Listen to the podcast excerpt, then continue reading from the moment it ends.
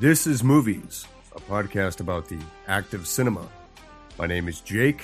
You might know me as the cinematologist, and I'm filling in for Low Res tonight. Low Res has one of his many endeavors going on. He's a very busy, very important man, and so he leaves the dirty work to his minions, which include me. I'm one of them. I suppose it's not a bad thing tonight, because we have a great movie to talk about. And with me tonight is the one and only Hans. Hans is here with me, and we're going to talk about the stuff. We don't have a lot of time, so are you prepared to say on the air that you've actually seen people devoured by the stuff? Oh, hell yes, and what's worse, I've seen what's left of them when the stuff gets through and comes back out.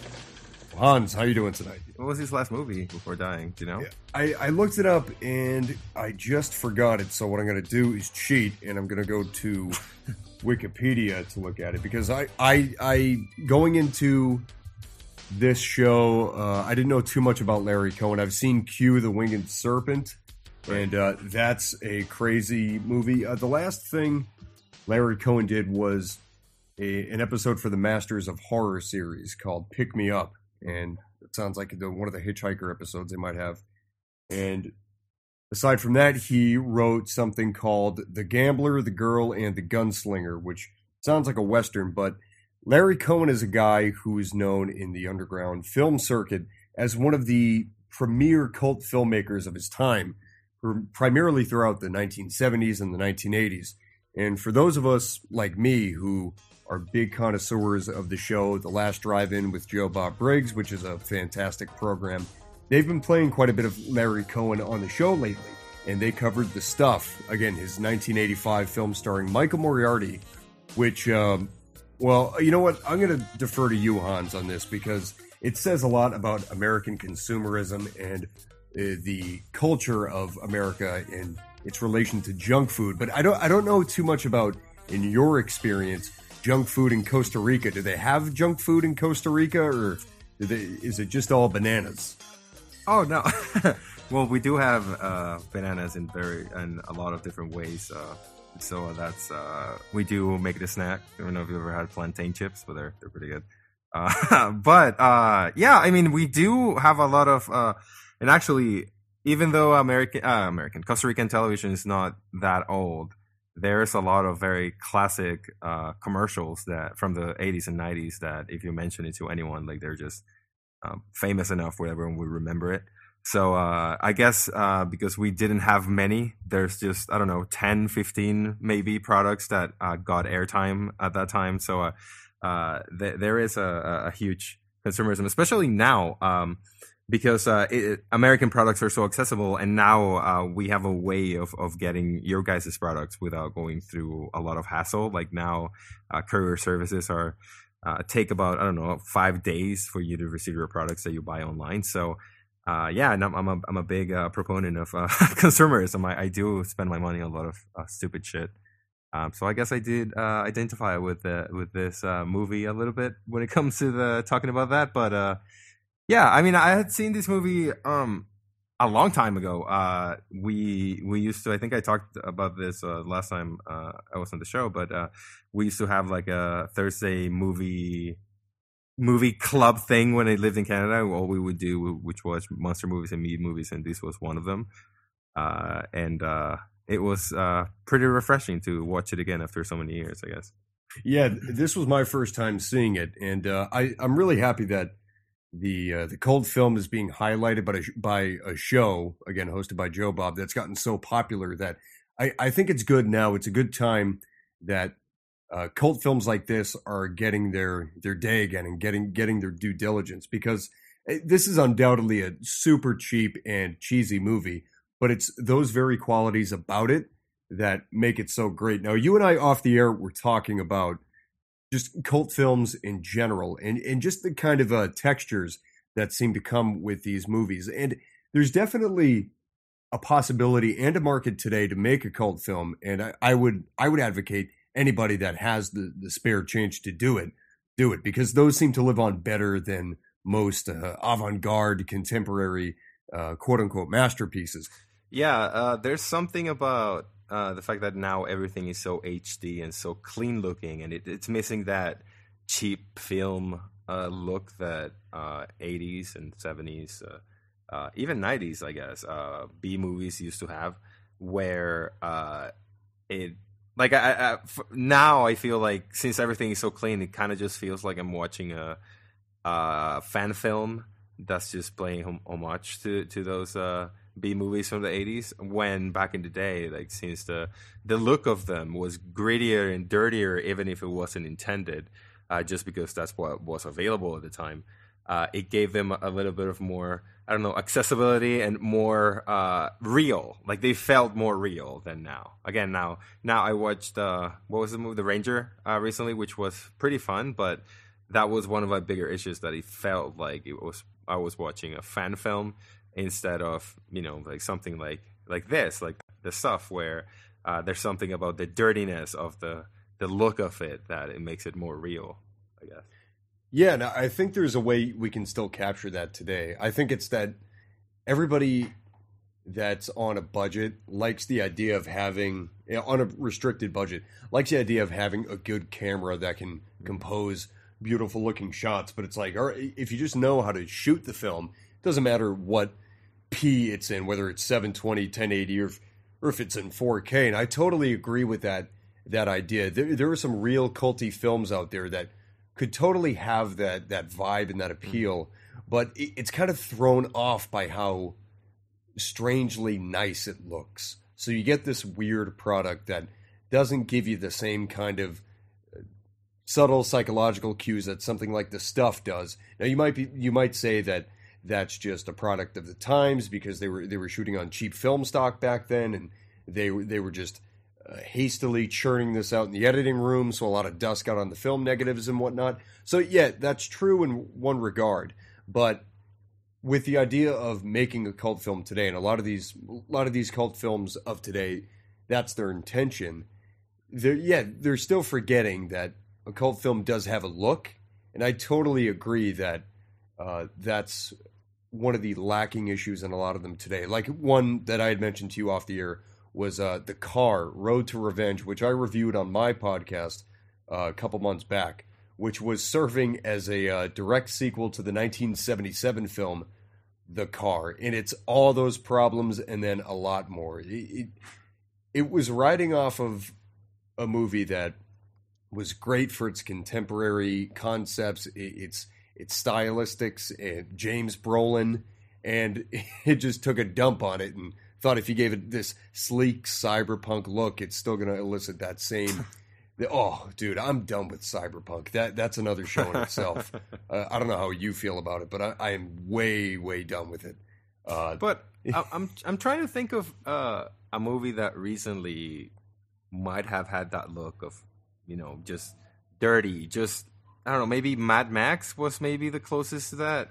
Well, but even that was very slick looking. Even if it was, you know, what you were watching on screen was disgusting. But well, it might be considered a cheat. But I would even say Mandy, because if you watch it with the right mindset, I don't know if you've seen Mandy yet. Yeah. I would say so. I mean, it's brilliantly shot, and it's just super appealing to look at. But the visual nature of it is very. It was actually shot on the anamorphic film format. So that might be one of the things that's given me that kind of light bulb over the head, so to speak. But yet, Mandy was very conscious of that, but doing it in a really high budget way. But the stuff on the other hand, was fairly low budget for its time. This was 1985. I think the budget was just under $2 million, which still at that time, that was still nothing. And you know what? Let's not talk about the movie real quick. Again, Hans, I want to pull the curtain back on Hans's lifestyle, because why not? I know nothing about Costa Rica, and I don't know as much about Hans as I would like to. Hans, what was your favorite crappy snack as a kid? What was your favorite garbage snack? Oh shit! I mean, there were so many, because you and me were both chubby kids, I think. Oh, yeah. I was a fat boy growing up. It was a lot of just salty treats. When you live in Mexico, everything has some kind of spice in it. So they have these things called chamoy, which is just like a sauce that you put on fruit, or you put on pretty much everything. And even if you go now, I think they even sell them in Southern California now. They sell these huge jugs of just vegetables like cucumber, oranges, mangoes, and then they just throw a bunch of this spicy candy and also peanuts, and just like make this huge mix of just everything that you would think will now go together, and it looks disgusting, but it's amazing. So I would love that. And I don't know, just American chocolates, actually, because since growing up in Mexico, I live really close to the border. So my grandmother used to go to what's it called, those mochis, I think, something like that. I haven't been to Mexico in like fucking 15 years, but she used to bring just bags of candy, and she would have a living room that had just china stuff full of candy, and while everyone will be talking to each other and, you know, being a family in the living room, I would be in that room eating candy, getting fat by myself. Wait a minute. Did you guys ever have Halloween when you were growing up, or? Yeah. It was a little bit different though, because there's of course Mexican tradition. Everything has to do with Day of the Dead and all that.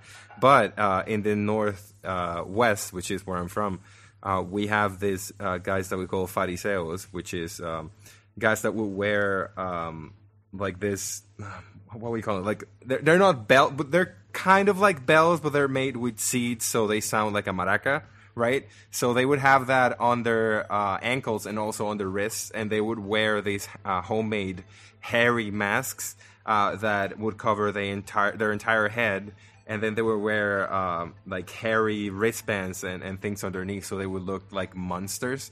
And then we would go around. You said they would wear hairy wristbands? Yeah. So that they would look like monsters. Just accessories to make them look like monsters. But the masks were just massive, and the face in the mask will be really tiny. So a lot of it would just be, hair.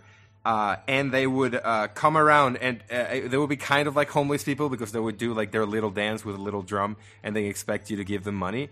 But they would just gypsies. Yeah, just gypsies. Wow. Yeah. I guess that would be a name for them. But I mean, they weren't mean, but just because of their outfit and all of that, kids would be terrified of them. So I guess that's one of the traditions that we would have, besides Day of the Dead, which would be just eat candy like a motherfucker. Okay, so candy was a huge part of it. Oh, yeah. Like America. Yeah, I can say, as growing up in all American household, that was like an early Christmas, especially when you were chunky fatso like I was. I don't know how much you guys would stock up back down there in your day, but in my day, I came from the pillowcase era, where it was...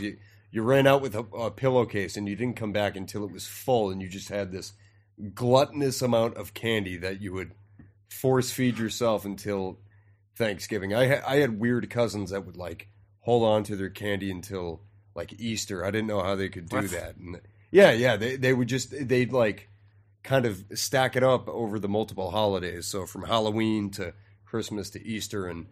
It's that damn marketing. It was all those Elvira commercials with her perky tits, just advertising candy.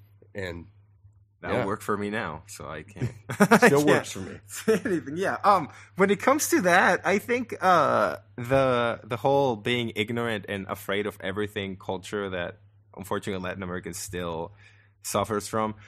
When we were kids, we were only allowed to go 2 streets over to get candy, because everyone was afraid of the poison candy or the razor blade in the apple. So it was a very restricted area that we could actually go to. And I don't know if you remember, or if this happened to you too, but for whatever reason, in every neighborhood that I've ever lived, there's always one street that you're not supposed to go to. And it sounds very cliche and very it type of thing, but I just remember that street number 4 in our neighborhood, it was just a street that for whatever reason had just dilapidated houses. And even though everything else was nicely populated, and they were, medium to low income houses, but they were clean at least, and they looked pretty nice. And then there was just one street in the middle of everything that was it just looks like a fucking horror movie. And I remember that what we used to do, we just, run through it and hopefully see something, but at the same time try to not see anything. I don't know if that makes any sense. I'll tell you what, if there was a street like that for me back in the day, I didn't know because my chubby ass ran down it probably anyway to grab as much candy as I could. So were you a little scaredy kid? No, like, no, not really. Especially not on Halloween. No, oh, boy, nothing would keep this chunky boy away from his Butterfingers, my candy of choice back then. So that's how we're going to tie into the stuff now. So for those of you who haven't seen the stuff or heard any commentary on it, the stuff is, again, a Larry Cohen film, and it's really a satirization of the commercialization of junk food and just gluttonous products on the American consumer and on the American locale. And this was in the middle of the 80s, which a lot of people have criticized as kind of an over-consumerist decade in American history. And I don't think it's gotten any better sense in that regard. As a matter of fact, today it's just which corporation is putting out the right message while they sell their product. That's kind of the weird trend going on. At least in the 80s, it was eat our stuff or eat our candy. It was that simple. And beef, right? Yeah. And Larry Cohen had devised this ethos from just seeing a plethora of advertisements and really just being concerned that we're just being flooded in the market, or we were being flooded in the market with just junk that kills us, but we don't care because the TV says to eat it anyway. And that's where he came up with the stuff. And the stuff is, I guess, the actual prop itself was made from blended up fish bones, you know, that creamy white substance that they eat throughout the whole movie. That was, those were fish bones blended up into. It seems like the one they use for like the scenes where there's a lot of quantity of it. That's when they use the fish bone. Apparently, they did use like yogurt and melted ice cream when they ate it. But everything else was that foam that, for whatever reason, were able to make out of fish bone that just stunk everything up. Now you know what? To me, it's one of these kinds of movies. But I'll ask you the question. When you watch this movie, and you watched it just before the show as a refresher, is it one of those movies that doesn't make you want to eat? Like, you just feel so gross when you watch it. Yeah. Well, that's obviously by design, but go ahead. I mean, it's not a very appealing-looking snack to begin with. It looks like marshmallow, just sticky, just, you know, that you would have to chew on it for a long time. So it's not very appealing. But, yeah, I guess the way that they die makes you not want to eat anything, just because it's, you know, it's very graphic and very physical horror-y, I guess. Yeah, I guess so. With the faces collapsing in, with the skin being all like feeble and everything. Oh, that's just class A cult cinema right there. And you know what? Let's pass this on to the lead, our hero of the movie, always a great character. His name is, Mo Rutherford, played by Michael Moriarty. Now, I just got to say this. When you look at this guy, Michael Moriarty, he was in 5 Larry Cohen films. I guess they were great partners. And he was in Q, the Winged Serpent, which I had seen some weeks ago. What's the feeling you get when you look at a guy like Michael Moriarty in a movie? He's very annoying in this movie. And I love that they try to make him seem like he's not as smart as everyone else. You know, those people that you think are not as smart as they are, which is actually a line that there's in the movie where they tell him you're smarter than you look or something like that. But it's funny that all they did to make him look, quote-unquote, dumb was just give him a southern accent, and that's it. He's still like a smart ass, and he still has like his one-liners that are very not good. What's the one about his name? People call me Mo because I always want Mo or something like that. Because I always want Mo, which is just like, I don't understand if they thought that was going to be the iconic line, because he says it like 2 or 3 times throughout the movie. But it's just, he's not charismatic enough, I think. Like, he just comes up as like just a southern dick, I guess. Especially because he seems to know everything throughout the movie, even though, you know, he's new through the whole thing. But for whatever reason, he seems to be the only one that knows what's going on. Michael Moriarty, to me, looks like a guy that is not meant to be in any movie he's in. He looks like a two-bit insurance salesman that's like halfway through a nervous breakdown. He's just not the guy you look at and you think, that's a leading man. Yeah. He's got thin, straw-like hair. By the time he's in this movie, he's not a very good-looking man, and I say in a not gay way at all. They gave him a hairpiece. That's not his hair, because I don't know if you remember. That's right. Remember in Q, like his hairline is he's got the cul-de-sac. Right. So that's just a bad hairpiece. And it's funny to me that they gave him a hairpiece where he looks like he's balding. So it's not even like they made him look, you know, like a cool or young-looking or handsome, you know, leading man. No, he looks like a middle-aged man that's starting to bald instead of just a bald one. Hans, I hate to flip this around on you, but you're a self-critic saying that your hair is thinning at your ripe age of 51. Yeah. Like, how would you feel if somebody had cast you to be a lead guy in a movie, and they're like, "Oh, you know what? We're gonna give you a hairpiece to just kind of even it out, give you a more full look." And they give you that. They give you this crappy. Like, there's no point in that. It's like you 5 years ago. Like that's your look. It's just I don't understand. I mean, I don't see the point of it. It's not like anyone thinks that he's a sex symbol as soon as he wears that shit, or if. Like, there's not even, a love interest throughout the movie or anything that would merit trying to make him look handsome, but that's not even a decent try at it. Let's just let him be bald. Well, yeah, it's that, and just the fact that, again, Michael Moriarty is somebody that, I guess for the sake of being in a cult film, it works, because he's this very normie-looking guy. But he's gotten plenty of work. He's still alive. I think he's in his late 70s now. But it's just a guy that you look at and you think, this guy can only be in a cheap 80s movie. But apparently he made a life out of that. And it goes to his performance as well, as you had mentioned. Now, in a weird way, I will say he is charismatic. I can't tell if it's on purpose, though, or in a tongue-in-cheek way. But he always has a proclivity to play these, these very regional archetype kind of characters. Like in Q, the Winged Serpent, he's this just scum rat New York wannabe gangster guy. And in this, he's just some wannabe good old boy from Texas, I guess. Someone back in New York City or wherever it is. But Michael Moriarty... Certainly leading man material, I guess. But you know who is leading man material that's in this movie? Did you notice Paul Sorvino?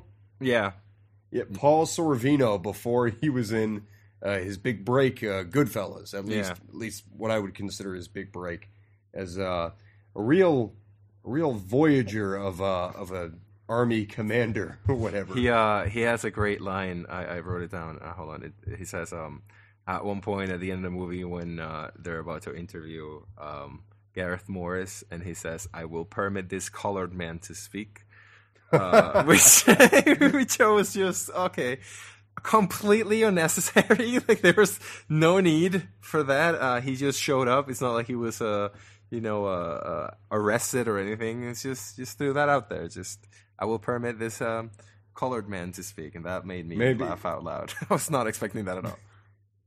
Maybe Paul Sorvino ad-libbed it. Who knows? Yeah, he ad-libbed slapping Ray Liotta in the face in Goodfellas. What's to say he didn't ad-lib the little colored in there? But, what about that chocolate chip Charlie name, too? Yeah, again, you want to talk about, like, subliminal racial, like, suggestions in this movie. One calling him... calling Garrett Morris colored too. Yeah, why is he? What's with chocolate chip Charlie? When he shows up, we don't know anything about this character. He's just beaten up by Moriarty, and then when he realizes who he is, he just says, "Oh, are you chocolate chip Charlie?" And it's just like, how the fuck did this just get worse? Like, at first you're just attacking a black man, and now you just called it chocolate chip Charlie. But apparently that was normal. Apparently everyone knew who chocolate chip Charlie was, so it's not an insult. I kind of miss when movies were just not give a fuck, like in Blazing Saddles, you know, with the whole black guy, all of those black guy jokes that they have in there, where they would just be like, you know, this is funny, so shut up, you know. I kind of miss that from modern movies. Well, yeah, I think that's something that's holding back a lot of movies today. That the idea of being an edgy movie today is so just far and away from what being edgy was even 40 years ago, like you said in the case of Blazing Saddles. You think of something that's edgy today, you think of what? Long Shot with Seth Rogen and Charlize Theron? A comedy about women that fart. You know, they go out, they get a little nutty, and one of them farted. You know, that's edgy comedy now, I think. My girlfriend was watching one of those the other day, and she was like, "This is hilarious," and I just wanted to commit suicide. But it was that. It was like a bunch of, you know, almost middle-aged women that go out to the bar, and one of them drinks a little too much, so she starts saying truths, and oh my god, she just farted. You know, that type of thing, where now, I guess that's edgy comedy now. Just women. Well, yeah, and leave it to a B movie like The Stuff to look, again, it's just such a symptom of the times. A B movie like The Stuff to look like almost cutting-edge comedy in a sense, or just comedy that would be risque 35 years later. Like, we should be so far beyond that, and the limit should be so pushed so much further. But it's like going back to this and having the blips in language, or just the association of chocolate chips with a black man. But it's like, it's as simple as and I guess the thing that bothers me from modern day films and TV shows now is that you can show a character that says shit like that and he's not a racist. You know, it could just be a character that's how he grew up, or maybe he grew up around black men and doesn't see it as a wrong thing to call him Chocolate Chip Charlie, whatever it is that it means. I'm sure it's a reference to something, but I didn't really read on it. But now it seems like whenever they want to show a character that would say anything like that, it doesn't matter what his background is or his the way that he was raised, is either a cartoonish version of a racist, where they're you know, the worst character in the world, and that's why they say that racist thing, or they just don't say it at all. So the fact that there's people that talk like that and don't do it with malice or anything, that's just how they were raised, it doesn't exist in movies anymore. You're either a horrible racist or just not. Or what happens, yeah, or what happens is the bad person, like you're saying, says that line that might not be completely correct in the eye, yeah, PC or whatever, and the movie almost takes a pause to correct them, and almost steps out of character to correct them, or say like, dude, that's messed up, or to just again get held up on it and not trust the audience to know that it's just a comedy. And in this case, even Larry Cohen knew. He didn't address this point specifically, but he said the studio wasn't really pleased when he had sent back the final film to them, because they thought they were going to get more of a straight-up horror movie. And I can see the potential for it there. But at the same time, I almost think Larry Cohen was he had his mind and his heart in the right place, because he said, yeah, there are quite a few comedic aspects to this movie, but when you really take the concept into account, unless you have some very serious issues that you want to duke out with big food or whatever you want to call it, it's a silly, goofy movie, and I think you need to treat it as such as much as properly possible. And he knew that here, and I think those exchanges, like the Chocolate Chip Charlie or like the Paul Sorvino colored bit, I think they play into that. But do you think those movies still exist now, though? Where it's just a movie that's silly and over the top just for the sake of it? Well, it's a good question. I want to believe that those movies still can exist. The problem today is because, well, look at The Stuff. It was distributed by, I believe, New World Pictures, which, what the hell happened to them, right? Or they're no kind of player anymore. They've probably been defunct for 20-plus years.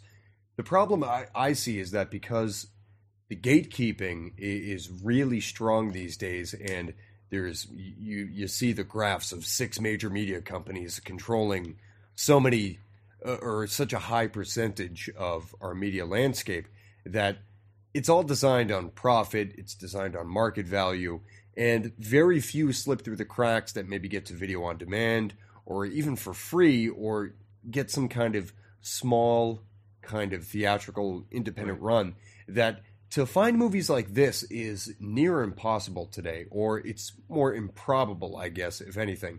They still can happen, in my opinion, but based on how restrictive the distribution process has gotten, even in the advent of the internet, it makes it really hard to find these maybe as marketably as they were back in 1985. What, did Miramax continue buying, like, independent movies after, you know, the whole...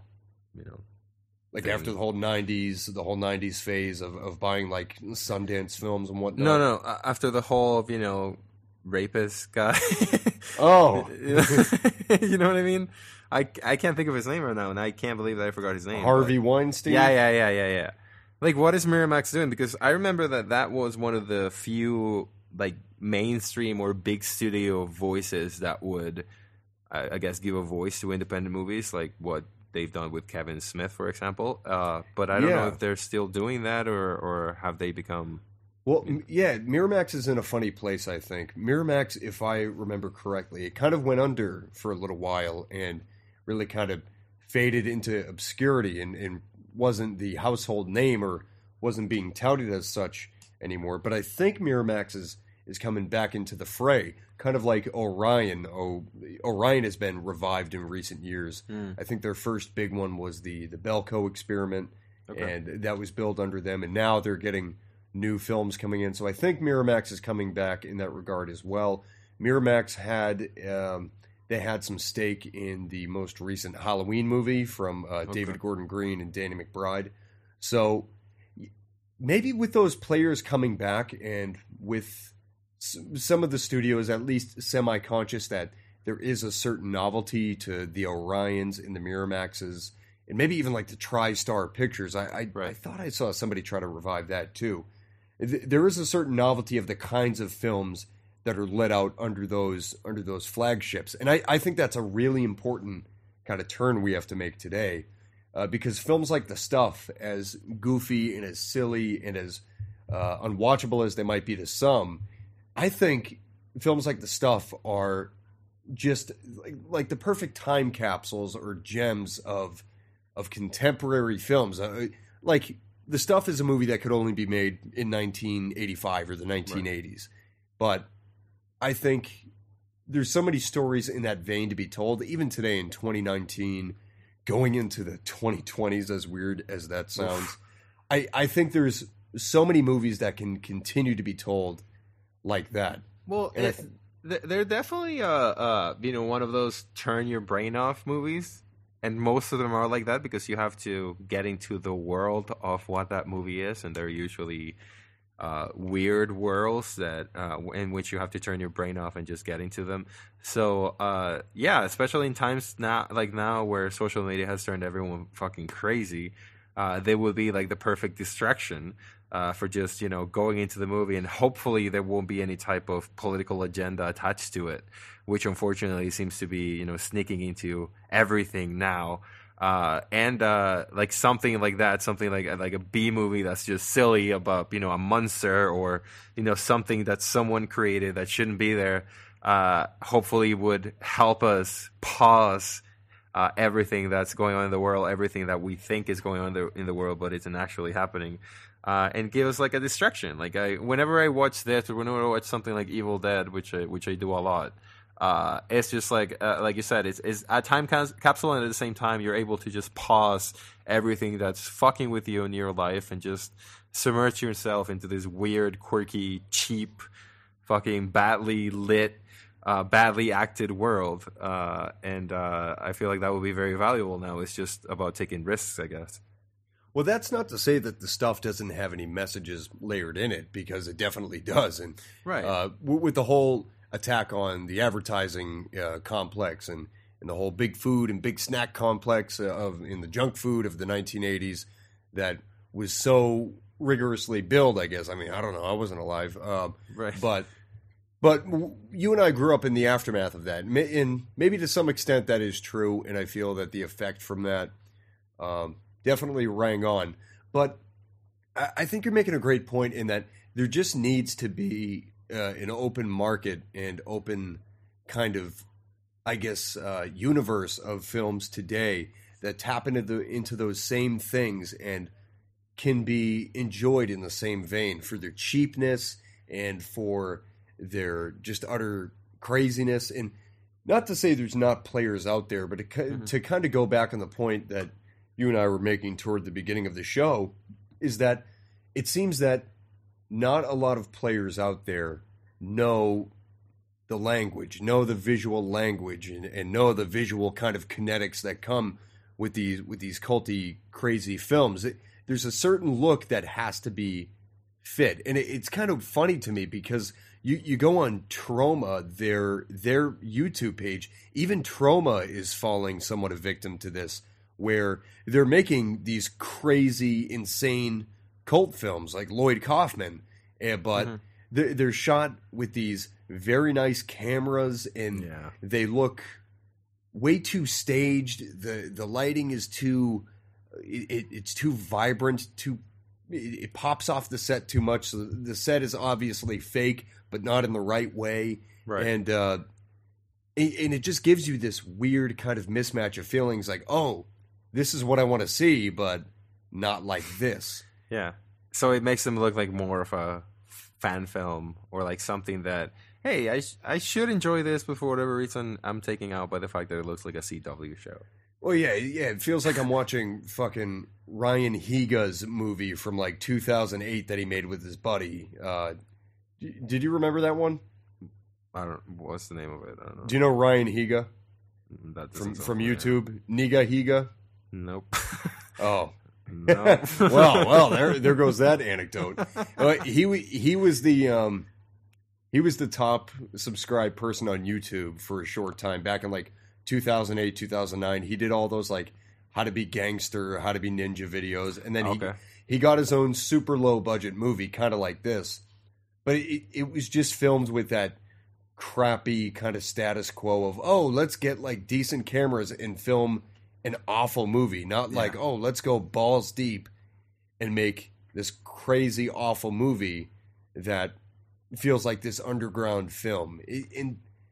It might sound contrived, and maybe it is a contrivance, but today I think that's the bill you need to fit. You need to wear the role in that sense, because there's nothing, I don't know, there's nothing offbeat and avant-garde about watching some 4K crap fest, because it just feels, again, it feels like you're watching a film student that just sucks and that... Yeah. They're good. It feels like watching and I don't know if you've ever seen one, but a YouTube production movie where it looks like a student film, because they don't, like, the cinematography is just very bland and not taking enough risks. So it just looks like, it either looks like a Hallmark Channel movie or like a, low budget. We have really nice cameras, but we don't know how to use them type of movie where... Oh, no, that's exactly what it is. Yeah, I've never seen a complete one, but I've just seen reviews of them just because I'm curious as to what they're actually producing, and they just look the same. They just look like a Disney Channel show. Yeah, you know what? We're going to punch up with this. You know who fits your criteria that you just said perfectly? Have you ever seen any of the That Guy with the Glasses movies that he makes? Like, no. He does them every year, Doug Walker. Oh, whenever he brings all of his characters together in one. When he brings his whole website staff together, and he makes like this big kind of ensemble movie of all the acts that are on his channel. I don't know if he's doing these anymore, but he did about 6 films like this, and they were feature length. I'll give him credit. I mean, that's as far as I'll go. Right.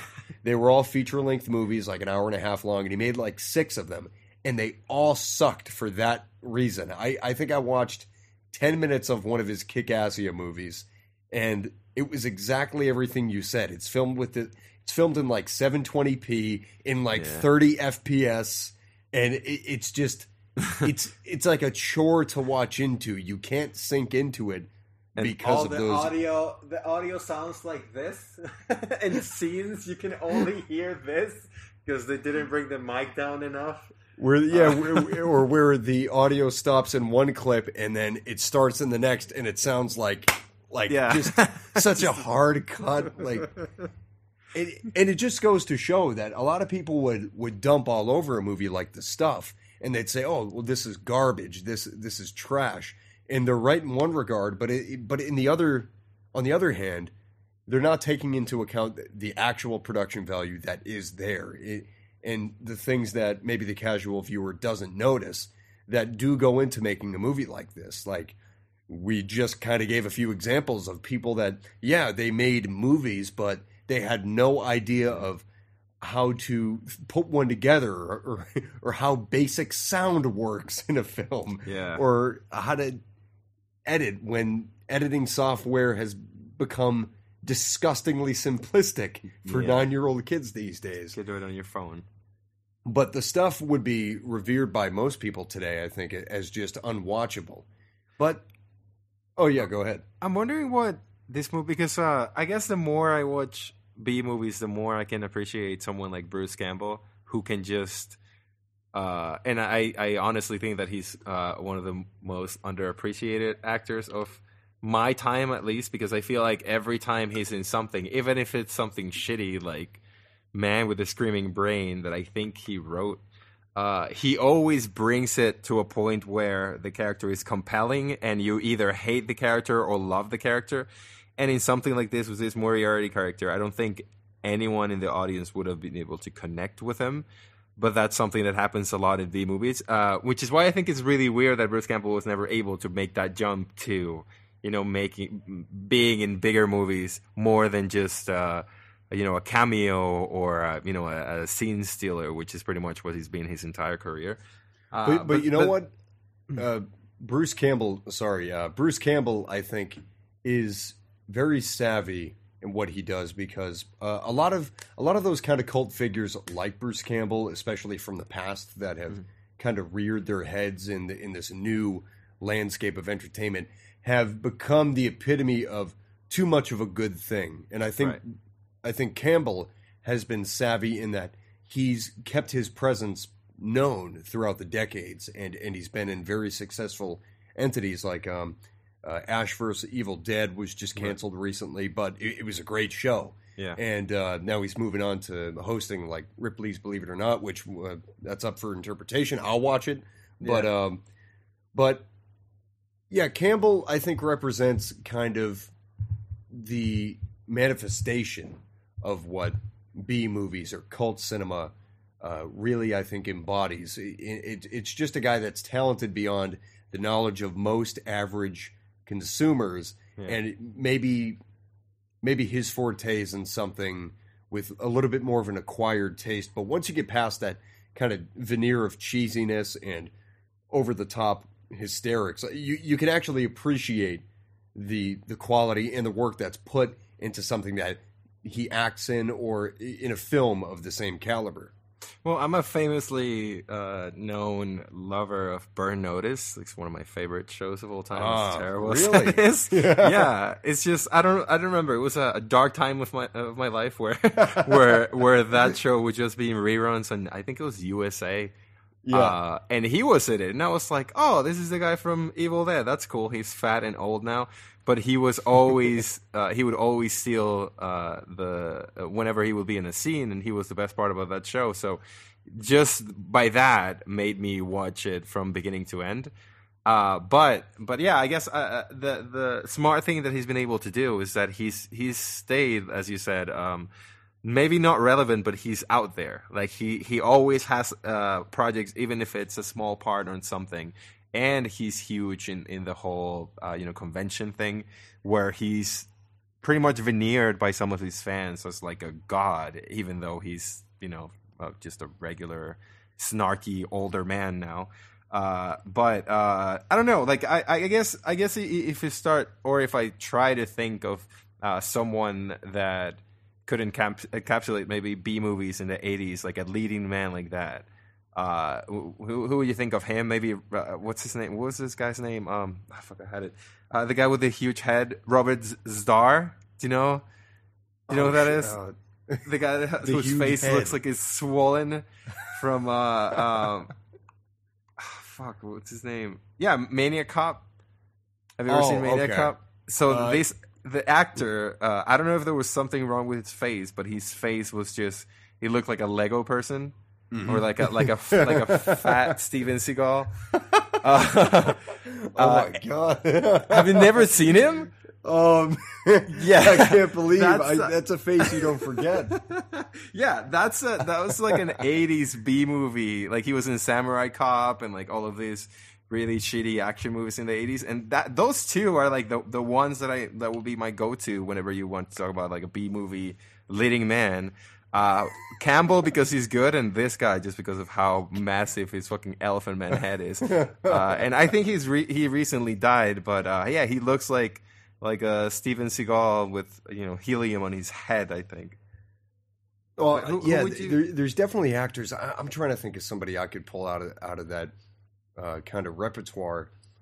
It's tough to say because there's so many different cult films. Like I'm thinking back to some of the old horror movies that I'm thinking of films like The Howling and like I don't want to say what Dennis Dugan like maybe I guess you could say Happy Gilmore. I guess you could say Kurt Russell, but Kurt Russell was more of an action. Kurt Russell was a Disney bred actor. Yeah, you believed him as an action star. Like whatever he would do, he wouldn't be the Tommy Wiseau where you just don't believe anything that he's in. Like I guess you just. You would believe his role just because he was so fucking cool and so charismatic. But yeah, I can't think of. I mean, Donald Sutherland? But he was a real actor too. He was in a couple of those. I guess everyone. Yeah, see, what's fun is when you can find in these crazy kind of cult films, you can find these now prolific actors like Donald Sutherland or. If you want to make the case for Kurt Russell, you could probably make that case too. Or in this case of The Stuff, you have Paul Sorvino, which a lot of people would look at him now and associate him with maybe one role, but that one role is, in my opinion, far and away Scorsese's best film and probably top five films of the 1990s in Goodfellas. Mm-hmm. And it's just funny to see where their lineage kind of started out. Now, Sorvino, I don't think was just starting out at this time. He was a bit older in his, I think he was in his mid to late 30s or 40s at the time, actually, for The Stuff. But it was before he became the guy everybody knew, before he became the mob boss that everybody saw slap Ray Liotta in the face like a bitch in Goodfellas and immortalized himself. So it's always a treat to see these kinds of movies pop up in the filmography of somebody who now today would probably hate to look back on it and talk about the experience. Dude, this is just a side. What do you call a side? Whatever, not part of this episode. But because I'm now that you've never heard of or never seen Robert Zdar or however you pronounce his name, like you need to watch one of his movies, and we need to do it for your show, I guess, because I'm just looking at the titles. Like, I've only seen maybe two or three movies by him, but it's just a head that you can't forget. But just looking at sounds like a great title. The head you can't forget. Sounds like a porno movie. But just by looking at his filmography, there's Soul Taker, Dragon Fight, The Killer's Edge, The Big Sweat, Quiet Fire. I think we need to watch a couple of... Oh, man. A couple of his Frogtown 2. Didn't even know there was a Frogtown. A Wild Cactus. We should do like a Robert Zdar. Because you're not familiar with him, and I know that... Like, it's so mind-blowing to me whenever I see him on screen and think that anyone thought, hey, this guy to lead my... this fucking monster to lead my movie... So I kind of want to dig into his filmography a little bit.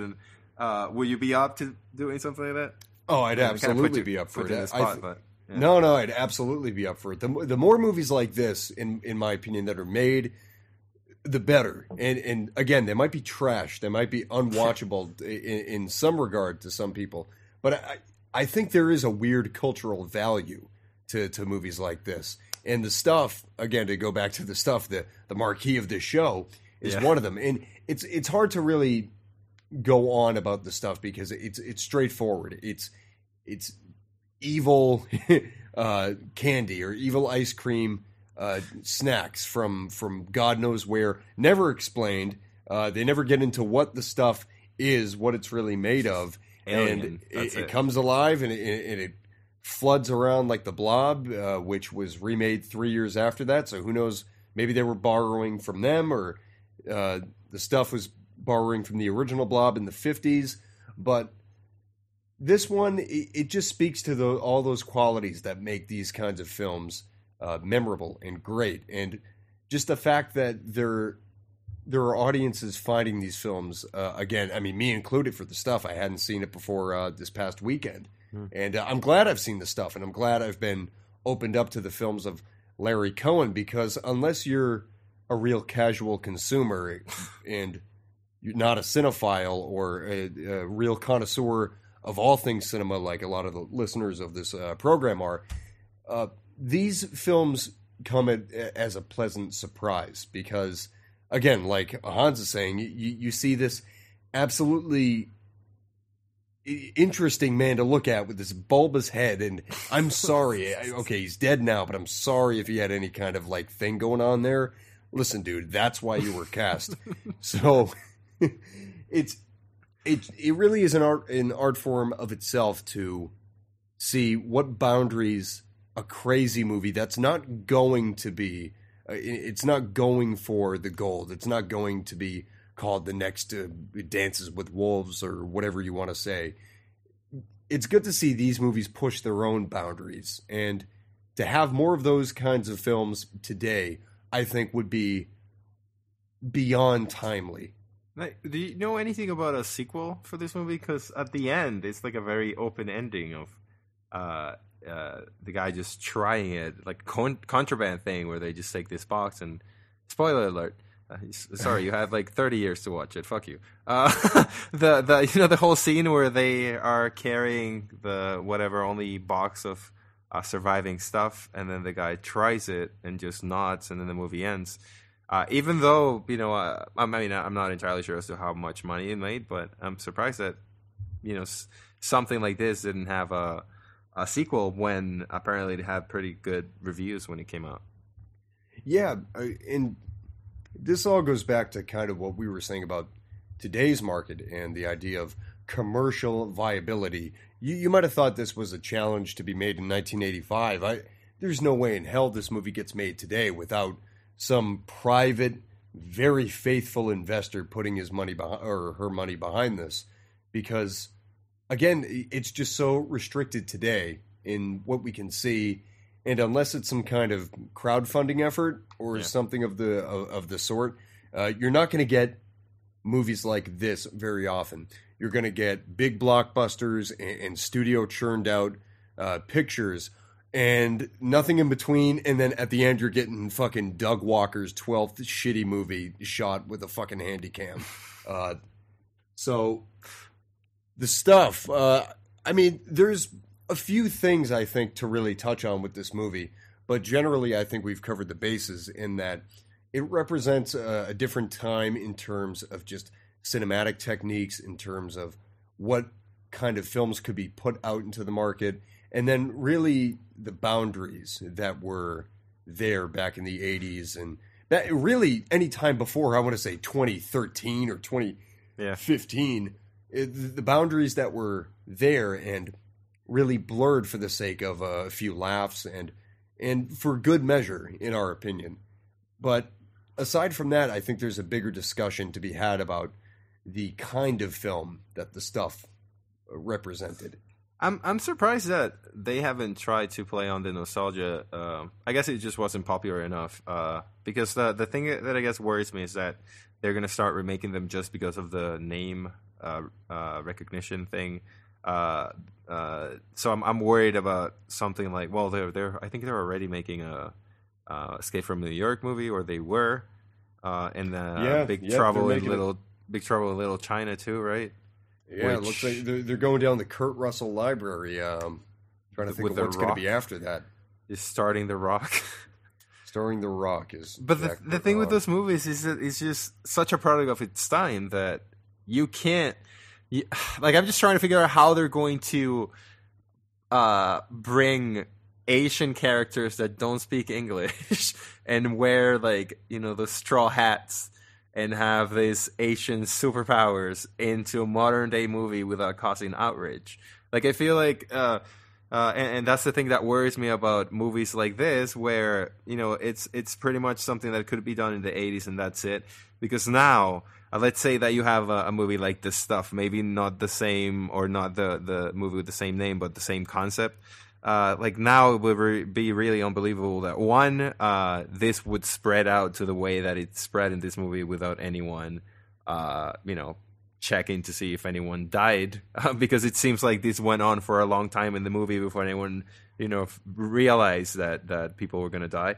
And also because of, you know, social media and, like, people not trusting the government. So the whole, you know, stop eating this shit part, like, you couldn't play that off now because there's only going to be a small part of the population that believes in that shit. So it's just things that I don't think would work in modern movies, and I'm worried that by bringing them into 2019, which is what I'm assuming they're making, like, if they kept them in the 80s, maybe, but that's not what they want because, you know, they have to sell toys and they have to sell merchandise, and all of that retro shit has to be either slick or modernized somehow.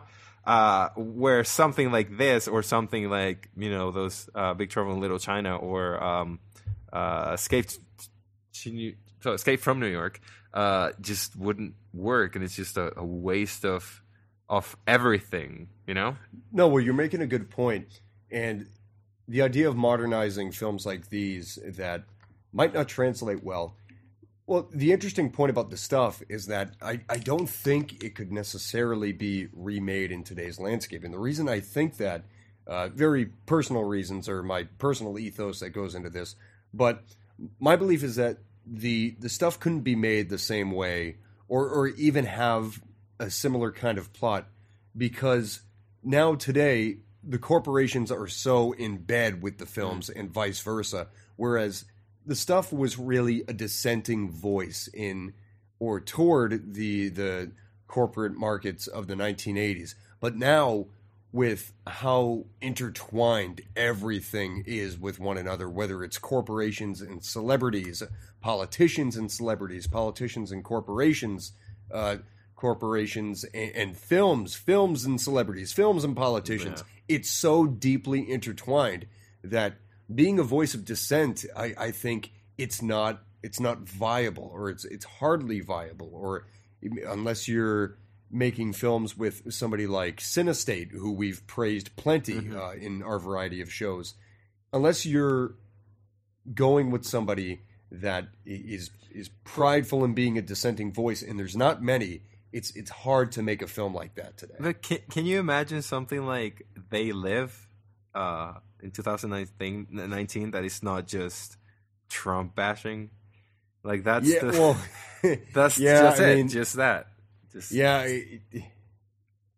would be just so predictable, and that's why a film like They Live it's culty, but it's also mainstream because it's influenced a few pop culture kind of icons and whatnot. The whole Obey thing, I think, was ripped off from the movie without permission and turned into this, like, new clothing line, which is funny. It's an absolute fucking antithesis of the movie, just leeching off that movie's criticism of corporations and consumerism to make your own fucking corporation is just, I mean, that's the symptom of the times right now, is that everybody's in bed with each other, and to call one branch, I guess, of this whole complex out of whether it be entertainment, or whether it be big personalities or politicians or whatever, you have to fight against almost all of them at the same time. And unless you really have, I think, your feet, cemented in the ground and have a loyal kind of fan base, it's going to be hard to make any of those kinds of movies and have them be shown, let alone produced by studios today. It's just because the problem runs so deep, and maybe Larry Cohen might have saw that all those years ago, or probably not. But Hans, any closing thoughts on the stuff? Watch it. It's a lot of fun. It's an hour and a half where it's engaging. Like it gets slow in a couple of points, but I feel that the concept is ridiculous enough, and at the same time not, that it's engaging as a regular, Friday night, Saturday night movie where you just have nothing to do and you just want to chill at home, some popcorn, and just laugh at something stupid, because there's definitely a lot of funny bits on purpose and also not on purpose in this movie. So just watch it and just, I don't know. I just feel like B-movies should be shared more than they currently are. And the whole cult thing, it's almost mainstream now to a point. But at the same time, gems like this sometimes are still overlooked, and I feel like people should just go out there and watch it. Same with Street Trash, which is what we were originally going to talk about, but I haven't seen it in a while. We were going to talk about Street Trash, but Hans did not get his refresher on that, which is fine. Maybe that can be a later episode on my show instead of on Lorez's show. But let me ask you something. That show, because I can't get Shudder here in Costa Rica because it's restricted by region. With what's his name, Joe Bob Briggs, is it? Yeah. The Last Drive-In.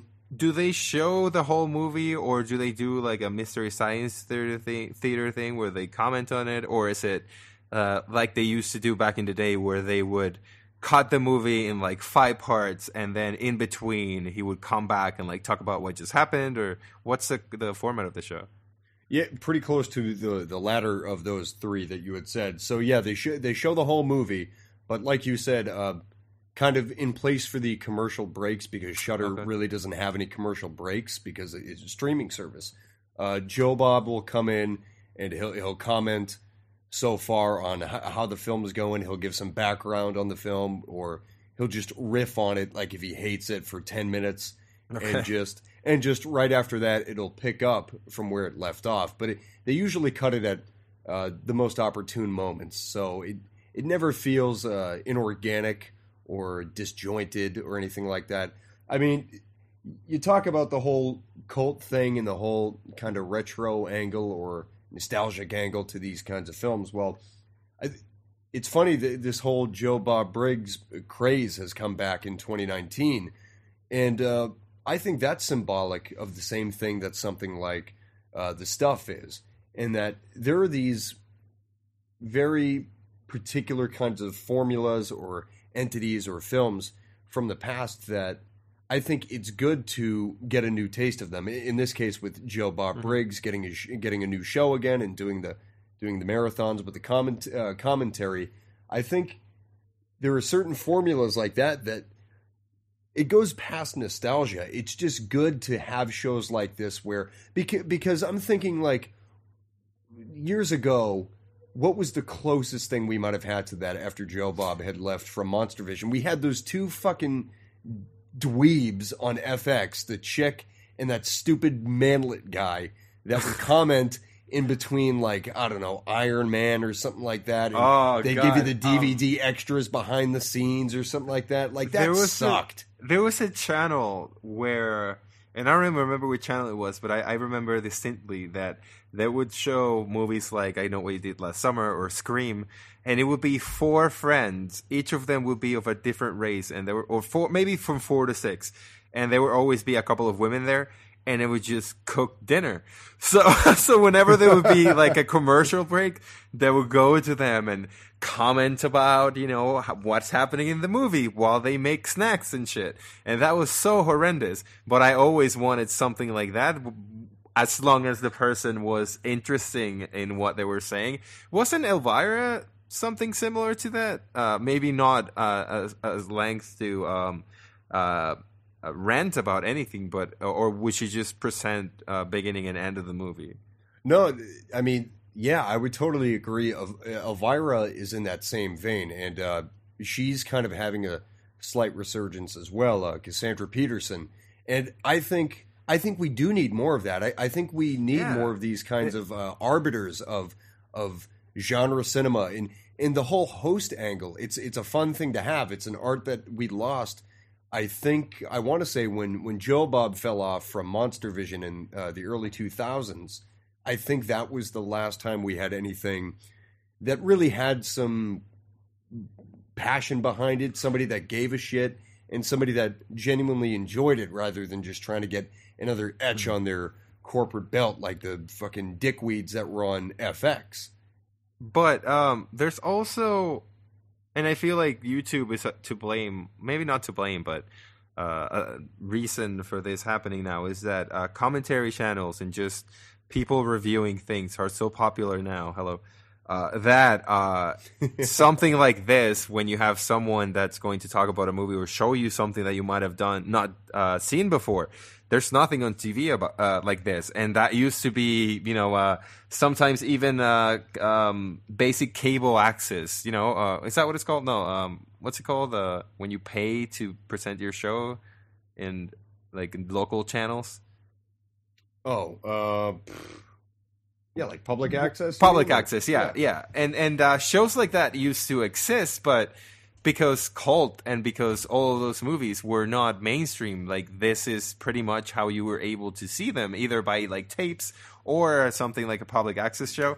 And I'm assuming that Elvira might have started with like something like that. I'm just guessing because I don't really know the story behind her show. But I feel like now with the resurgence of YouTube commentators, of people just very opinionated talking about movies and things like that, it's a perfect time to have something like the Joe Bob Briggs show, where you have someone that it's going to tell you about things about the movie that you're not going to know, like trivia, I'm assuming, again, I haven't seen the show, trivia, or just rant about the movie in the middle of it.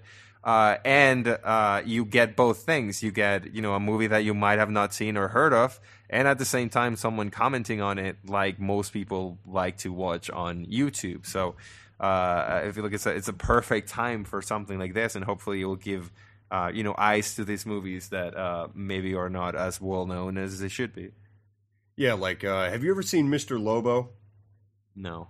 He's in that same vein. He came on in like the early 2000s, and he was on plenty of TV channels and everything. And I'm actually trying to get him on my show. He said he would do it, but that's yet to happen. But he moved on to the web mostly now because it just.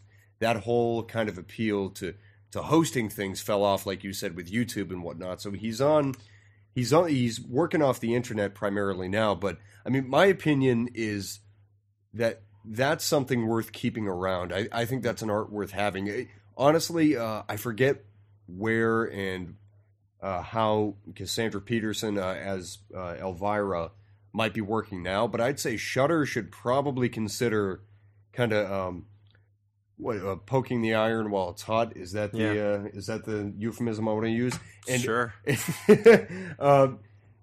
I think because this next episode 9, is Joe Bob's last show of season 1, assuming they give him another show. I couldn't imagine why they wouldn't give him another season. He's been exploding their bandwidth week after week, and every special he does. I would say they would be super savvy to bring Elvira back into the mix. And so maybe this wouldn't be the best thing for conventional television because it's Shudder, but I mean, it's my favorite streaming service. I watch it a lot. It's super cheap. I think I pay $4 a month for it, which is, especially given the amount of content you get, and with, again, like Joe Bob having one of the best kind of like movie-centric shows on there, it's totally worth it, and I've been plugging it a lot lately. Yeah. But I mean, I think it's a good thing for people that would be listening to this show and people that are heavy on genre, and especially because of Netflix producing so much garbage lately. I know that low res. I hate calling him low res. I know that the low res has talked about how their production has you know, improve recently, but I honestly have not been impressed by anything they've done since fucking, I don't know. Like, I can't even remember the last thing that wasn't a documentary that I liked in their production. I guess Maniac was pretty good, that show, even though I didn't finish it. Altered Carbon was pretty good. But, you know, when it comes to their movies, I don't know. I haven't really been interested in what they've done lately, and I feel like Netflix has become a thing, kind of like Spotify, where it's the most famous streaming service, so you just have it to have it. And most of the time when I'm fucking browsing through it, like, I spend more time trying to find something that I might want to watch than actually watching anything. So Shudder, like, that's the thing that I'm kind of upset about that. I mean, I guess I could get a VPN, but this is definitely one of the services that I would appreciate having, and unfortunately it's not available. I guess because of distribution restrictions, but yeah, that's unfortunately the thing. Well, I'm telling you, VPN might just be worth it. The one I use doesn't slow me down too much, but again, I don't know how the infrastructure is down there in Costa Rica. We'll close in a second, but I think you made a great point about Netflix. We can close on this, I guess, in just a minute. But Netflix, to me, I think is the new generic cable TV. I think, like you said, Netflix has, I mean, how many? I think it has over 100 million subscribers, and not to mention all the leeches that are on those accounts, like the 7 people that are on the accounts. I'm one of them, mooching off somebody else. So you have hundreds of millions, if not billions, of people using this service, and it's just become as vapid as what cable television seemed to become in the 90s and the early 2000s. And, well, to be honest, I think, if it's going to be Netflix, keep it that way, because at least then we can centralize it to one shitty hub. If people want to pay for it, that's fine. I spend probably the least amount of time on Netflix than I do any of the other services I have. Are you telling me that you're not excited about that Ruth Bader Ginsburg documentary? Well, I thought that already came out. Oh, I don't even know. Yeah, the one with obviously Felicity Jones, or I don't. I just know that they were putting out something about her after the AOC documentary that I right up my alley. And that Obama, you know, talk show, because that's I don't know. When I think of countercultural media, that's what I'm thinking of. Yeah, that's what I want from my alternative television service, and I think it feels like what is it called? Time Warner Cable was 5 years ago, where, you know, maybe not 5, maybe 10 years ago, that was the only option you had in areas in the States. So it's either that or nothing. And I feel like just because Netflix has become such a huge thing in social media, and, you know, the whole Netflix and chill meme and all of that shit has made it so huge that they just don't really care as much about putting out good shit, because as long as you have a recognizable actor in it, or as long as, you know, it's a redemption story about an adult child that refuses to follow the norms of society, or whatever the fuck Brie Larson movie, or whatever the fuck Duplass Brothers, who I usually enjoy them, but like I'm kind of sick of, you know, adult guy or adult girl that's going through a thing now, and oh my god, she's so mean, or he's so mean to people, and he's gonna learn to not be so mean. And it's just like, you're describing Garden State. Oh my god, Jesus! But it's just like they've become so big where it just doesn't matter. Whatever they put out, they know that millions of people are gonna see it, just because it's there and because it's new, and whenever there's something new out, people will watch it. So something like this, like Shudder, which is, I guess, specialized into horror, or I'm sure that something, I guess networks with HBO and I guess now Disney having their own channels, they're able to put out their old shows, which is, I guess, what I would be interested on their streaming services, but I like that it's becoming more focused on, you know, whatever you're into. I guess the ones that you guys mentioned, the Criterion one, I guess that one's a little bit more open, kind of like Netflix, but more refined, I guess. Curated, for sure. But at least, you know, I really feel like Netflix has become, you know, the Time Warner Cable of 2000, whatever it is that we're in now. It's 2020s, I guess. Yeah. Well, it definitely has, and I think it should stay that boogeyman, because that leaves it open for services like Shudder to give us films like The Stuff, which, again, I probably wouldn't have seen if it weren't for Shudder, if it weren't for The Last Drive-In with Joe Bob Briggs. So I think the tides in media are changing a little bit, and just the more people that are able to see these kinds of films, the better. I think that'll satisfy me a little bit more. Shudder is owned by AMC, which is run by Sony Pictures Entertainment. So as long as they leave autonomy in these services, let them do their thing. Don't change. Like, I even sent them an email like last week because they told me they were hiking rates on new subscribers, but they weren't hiking mine. Right. I was like, please don't hike change it for anybody. And they like responded to it. They thought that was funny. As long as we have arbiters like this and people that can recruit a Joe Bob Briggs or like an Elvira or somebody like that can kind of rekindle those affinities for genre filmmaking and cult filmmaking and independent film, just stuff that is unconventional. There's just going to be a richer landscape, I think, and hopefully will help turn the gears for the collective kind of film conscious to get us out of the mundanity of this repeated blockbuster churning and whatnot. So anyway, I think The Stuff that was a lot of big words for me at this time of night, but that's what happens when I drink all my water. I think The Stuff is a movie that a lot of you will like. I think The Stuff is a movie that, sure, it's not perfect, but it's definitely a worthwhile watch. You'll get a few laughs, and maybe you'll learn a few things just about unconventional cinema. So I'll leave it there for me. Hans, you can hit us with some plugs. I know you've been removed from Twitter, so you're pretty much you're just this dormant ghost on the internet right now. I'm still suspended, and I tried creating different Twitter accounts, but somehow I even created different email addresses, and I logged in from work, which I'm not supposed to, but I used their VPN and everything, and for whatever reason, like, they're able to just track me down. I tried 4 times, and then after the fourth one, I was like, "Fuck it, I guess I'm just not gonna be able to be a shithead on Twitter anymore." I get an idea. You should make a new handle and make it at totally not Hans.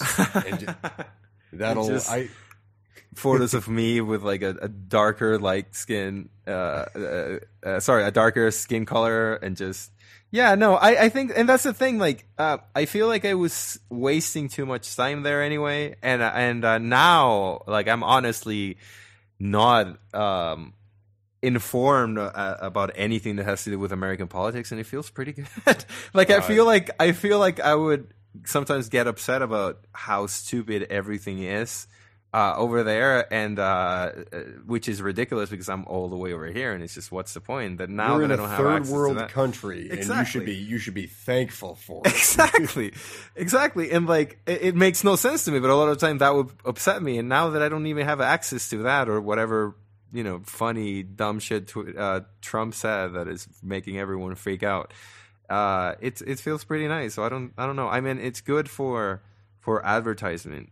Maybe you can migrate to Reddit. See, like, I just don't have the energy. Like, that's the thing. I just don't.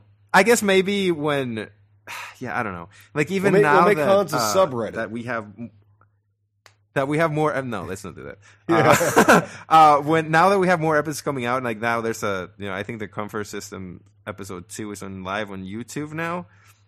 So this would be a great time for me to do something like that, but at the same time, like, I had that Twitter for like 10 years if not more, and I only have like 400 followers, so it's not like I was setting the world on fire anyway.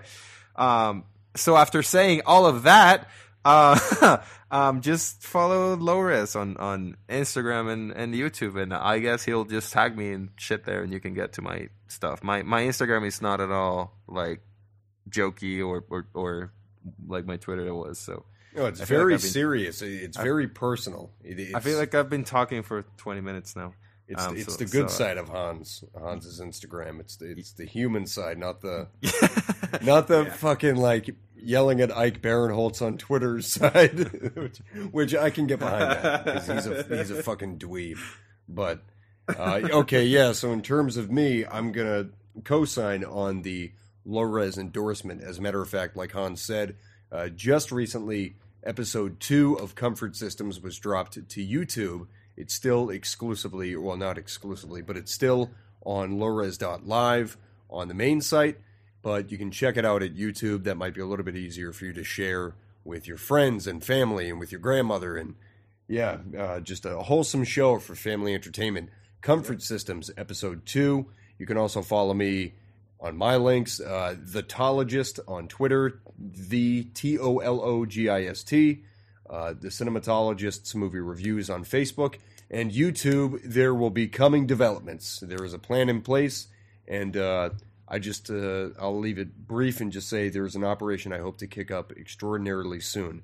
So we've got that going, and then my podcast, Dissecting Cinema, we're going to come back with an episode very soon. It's been on a hiatus, but it'll be back as soon as I can record the next episode, which will be this week. So with that said, guys, this has been Movies, a podcast about the act of cinema, brought to you by Lores Wonder Bread. And this is the Cinematologist and Hans signing off.